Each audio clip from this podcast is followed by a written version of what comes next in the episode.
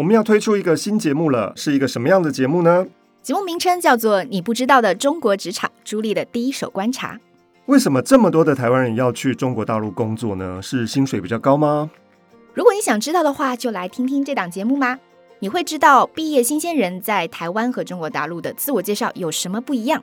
那台湾有惯老板，但是中国大陆很少会有这样子的说法，等等，跟大家要聊的话题。如果你在台湾有一个很好的工作，但同时在中国大陆有一个更好的工作在跟你招手，你在犹豫到底要不要过去呢？如果你想知道答案，就来听我们的新节目《你不知道的中国职场》，朱莉的第一手观察。真的哦，嗯。我们的节目好像很久没有唱歌哦。嗯，我是，是，准备了很多歌。我是节目制作人，也是制作单位生鲜食材的营运长王维轩 Vivi。因为钟老师很难相信一件事情，就是很多人赞助这个节目，嗯、他的描述跟附注留言是希望老师可以好好讲故事，嗯、不要再唱歌。真的吗？真的。但应该也有很多人希望我再唱吧。所以我们现在就要来看看啦，嗯、看看哪一个多。是，我们要开一个活动。嗯。这个赞助链接会在单集简介。嗯，如果说你赞助这个节目，你可以写说你是赞助老师唱歌还是赞助老师不唱歌。嗯，那如果当月的赞助人数、嗯、或者是看谁多，对，看谁多，我们就决定怎么做。没错，因为老师听到这件事之后，已经准备了一个歌本，是不是？没有把钱柜下载而已了。对，他就想说，你们越不想要听我唱歌，我就是讲三句话就要唱一次。对，好，那我们会在节目的最开头。把你的名字公布出来，例如说，本节目由王小明赞助，钟正道老师啊，本集不唱歌，对，这样子表彰你的丰功伟业。没错，那也欢迎各式各样想要置入的企业，嗯、因为这个节目其实流量还蛮高的。真的吗？而且有很多我们节目有人在听吗？很多人，而且有很多名人在听。听说已经上长荣了，是不是？是已经上，但我都没有做到长荣。那你要赶快去做一下长荣。嗯、我都做虎航。那我再看看虎航要不要放你的节目。哎、欸，我跟你讲，之前有人付一千块叫你不要唱歌，什么意思？怎么可能？就是 donation，怎么可能那么多？我觉得两百。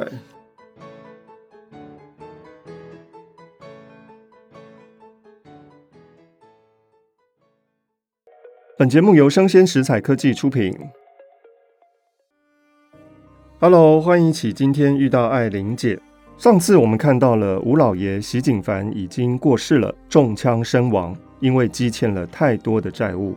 小爱心里面不能说是开心，但总是卸下了心里的一块疙瘩吧，自己过不去的创伤。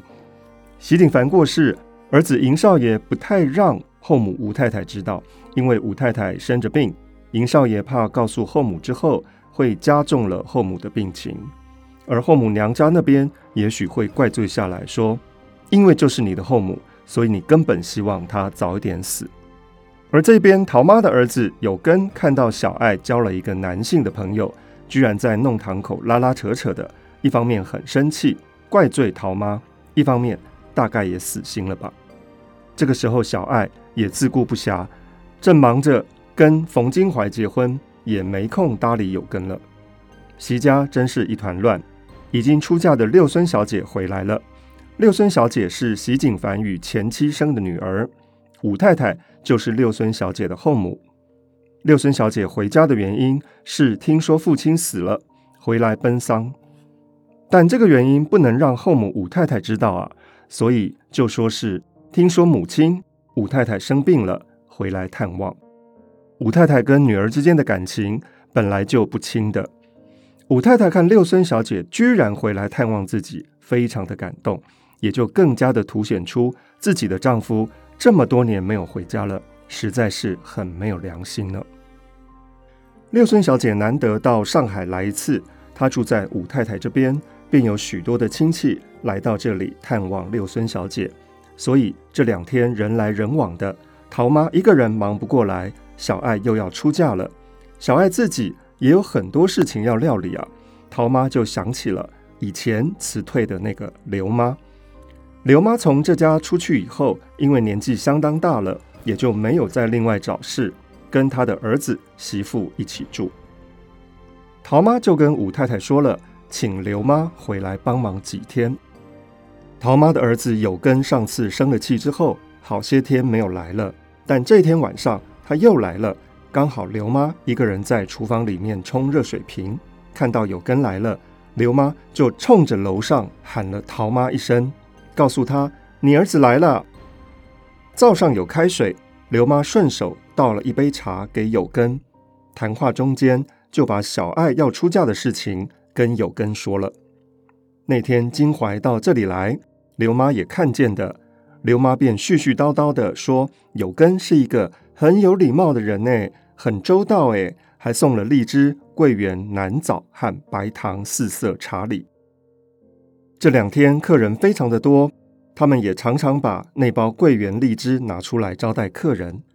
陶妈听见说有根来了，下楼的时候也带了些下来，想起南枣是最滋补的，又包了一包南枣。拿到楼下来，有根当然是心里非常的生气，他母亲却抓了一把桂圆、荔枝，搁在儿子面前的桌上，说：“呐，你吃一点呢。”又把一包枣子递到有根的手里，说：“看你最近瘦成这样，你把这个带回去，每天晚上上床的时候吃几个，非常补的。”有根接过来，向地下狠命的一丢，说：“我才不要吃呢！”马上就站起身来要走了，刘妈在旁边吓到了，也没什么好说的。陶妈只嘟囔了一声：“这东西。”此外也没有说什么。而那包南枣被丢在地上，纸包也破了，枣子滚了一地。陶妈后来就一个个的捡起来。第二天早上，小爱在扫地，却扫出了另外两只，她便笑说：“哎，怎么有两个枣子啊？”这个枣子呢，所有华人都知道，它是早生贵子的意思，是非常吉祥的礼物。当然，看在有根的眼里，就是生气的来源。刘妈当然是状况外啦，把这个枣子呢送给喜欢小爱的有根吃，不然就是刘妈非常的有心机，故意的。总之，这个时候刘妈在灶上面煮粥，忙回过头来向她摆了一摆手，说。哎呀，你不知道啊！昨天有根把这个丢在地上呢，把我吓了一跳。也不知道为什么跟他妈闹别扭。他妈妈包了一包枣子，叫他回去吃，他一丢就丢在地上。哎，小爱听了，当然心里非常的明白，因为这是金怀送的礼物，所以有根才这样的生气。小爱对于有根虽然说没什么感情，但是总有一种知己的感觉。小爱后天就要结婚了，武太太早就已经跟陶妈说过，叫小爱早一天住出去，不能让小爱在席家出嫁，因为有这样的一种忌讳，丫头嫁人如果从主人家里面直接嫁出去的话，有些主人是不愿意的，因为不吉利。所以小爱头一天就辞别了武太太，搬到刘妈家去住一天。刘妈在席家帮忙，并没有回来，所以第二天便由刘妈的媳妇做了送亲的人。小爱因为在刘妈家住了一天，觉得很打扰他们，过意不去。结了婚之后，过了些日子，便和金怀一同去看刘家。武太太那边倒是一天都没有去过。后来刘妈有一次到武太太那边去拜年，就告诉陶妈说，说的花团锦簇的。看不出小爱还有这样的福气诶，她嫁的那个男人真是不坏哦。上次到我家里面来，夫妻两个，小爱穿了一件新的旗袍，加上绒线衫，好像人家的少奶奶一样呢。说她婆婆从乡下出来，乡下苦，婆婆也年纪大了，也做不动，现在娶了媳妇，就跟他们一起过生活了。刘妈因为住得远。平常也难得到武太太那边去，所以在这之后两年多了，陶妈有一天又忽然来找刘妈，说武太太病势十分重哦，看样子就是这两天了。家里面的人手非常的少，所以又叫刘妈去帮忙。来到了席家，席家的亲戚早就已经把客厅给塞满了，三太太也来了，还有侄儿侄女侄媳妇的。银少爷去年也结的婚，他的少奶奶也陪在旁边。这两天，他们天天都来。武太太心里也明白，看这样的情形呢，应该是医生说她自己快要死了，所以大家都来了。而武太太心里最在意的就是景凡没有来，她的丈夫。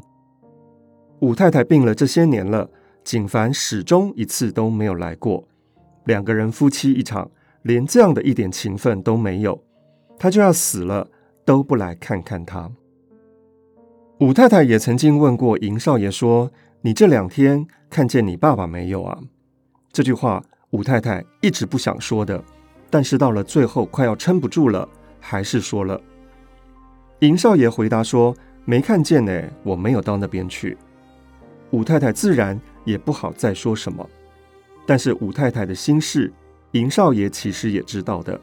为了这桩事情，他们家里面这些人也一直在讨论，到底要不要告诉武太太。如果不告诉武太太的话，让她抱恨一辈子，心里想的，她的丈夫景凡都不来跟她见一面，这怎么可以呢？但是现在这个时候要告诉她，突然受这样的刺激。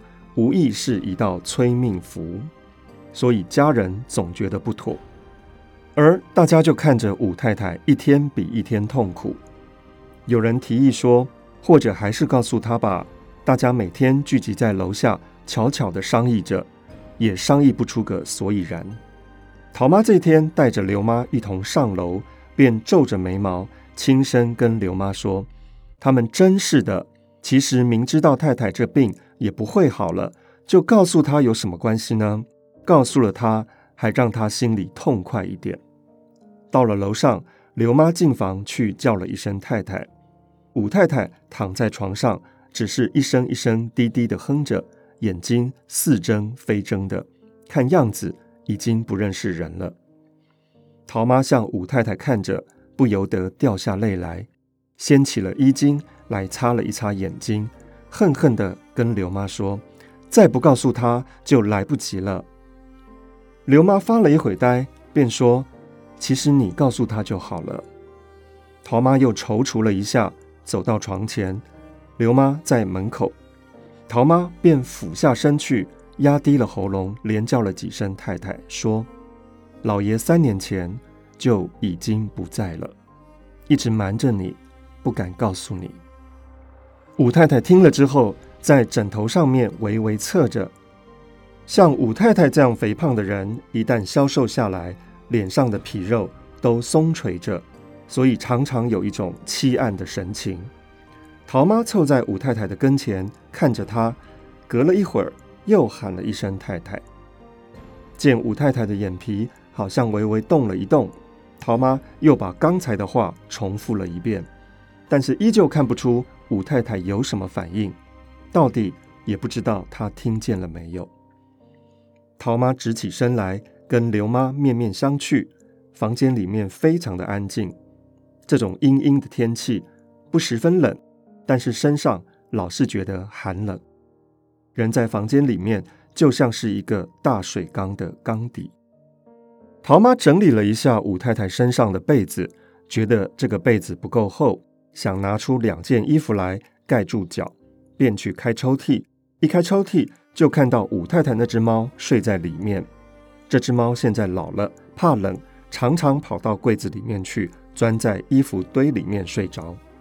桃妈轻轻地骂了一声，把猫赶了出来，拿出衣服来抖了一抖，拍了拍灰，便给武太太盖在床上。武太太的情形一直没有什么变化。但是拖到了第二天晚上，武太太就过世了。刘妈在席家忙了几天，入殓之后就回去了。因为顺路，便弯到小爱那里去，想告诉小爱说武太太死了。小爱现在他们住在一间前阁楼上，同时还有半间的客厅可以使用，所以上次刘妈来的时候，便坐在客厅里面，没有上去。那是一个上海石库门的房子。这一天，刘妈一推门进去，他们天井里面晾着一些青菜，大概是准备要腌制的。小爱的婆婆蹲在地下，那阳光中把青菜一颗颗的翻过来。刘妈笑着说：“冯老太太，冯老太太一抬头看见他，忙着招呼说：“玉珍病了。”刘妈说：“怎么病了？”冯老太太说：“是啊，有好几天了，也不知道是不是害喜呢。”刘妈说：“我上去看看她。”冯老太太搬了一个竹梯子，倚在阁楼上，刘妈便从梯子上面爬上去，冯老太太在下面扶着梯子。我们从这里可以看到小爱住的房间有多么的局促，她是住在一个阁楼上面，需要上梯子。才能够到达的地方。那么，如果小爱是怀了孕的话，这对于孕妇来说当然是一件很麻烦的事情。小爱在上面也带着笑，连声地说：“当心哎，当心头啊！”里面黑黑的，像一个船舱。刘妈弯着腰进了门，进了门也是直不起腰来的，可见这个阁楼非常的低。小爱把灯打开了，让刘妈。在对面的一张床上面坐下，刘妈问候小爱的病是不是有喜啦？小爱非常的难为情，但是刘妈听说小爱的病情之后，倒觉得不像是有喜诶，说是不能起床，一起床就腰酸头晕。其实小爱自己也疑心，这恐怕是之前被席景凡强暴之后小产所留下来的毛病。不过，小爱当然不会对她的婆婆说这些。这个时候，她婆婆虽然不在跟前，小爱很怕刘妈会提起从前的事。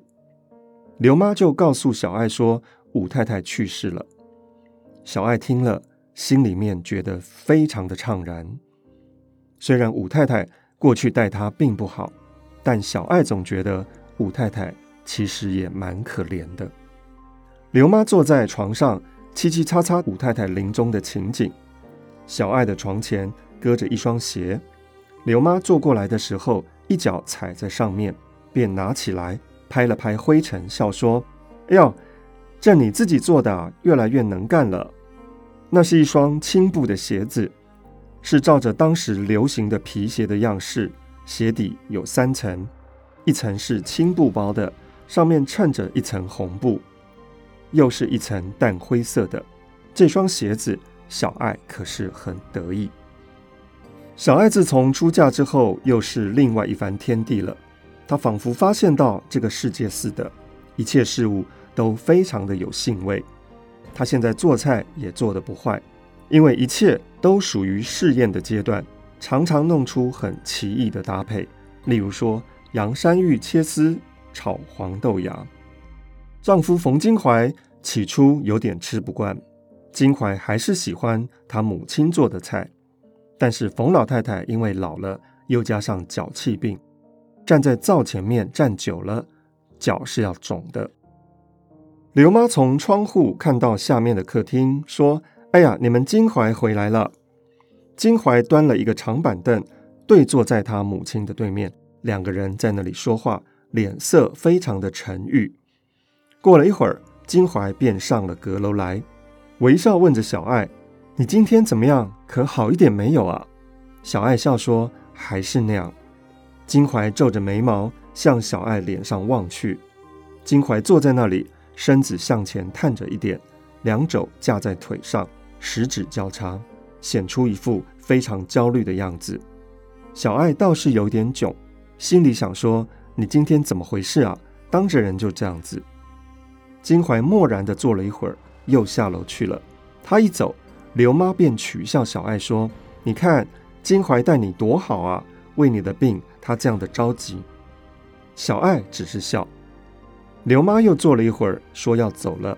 小爱没有十分的挽留，因为他根本不欢迎刘妈常常来。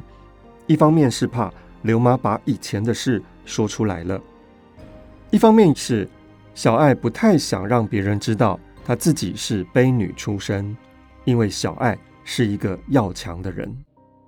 刘妈从梯子上下去的时候，有一点点害怕，因为真的太陡了。冯老太太在下面搀扶着她，到了地面上，便又笑着替刘妈在背后拍了两下。原来刚才那一坐，裤子上面坐了一大块的黑鸡子。刘妈也笑了起来，自己拍打了一阵子。这个黑机子指的是什么呢？是说小爱住的环境不太干净吗？虽然小爱住在一个非常狭窄的阁楼上面，但是所有读者都知道，小爱能够远离这个带给他痛苦的习家，心里面是十分快乐的。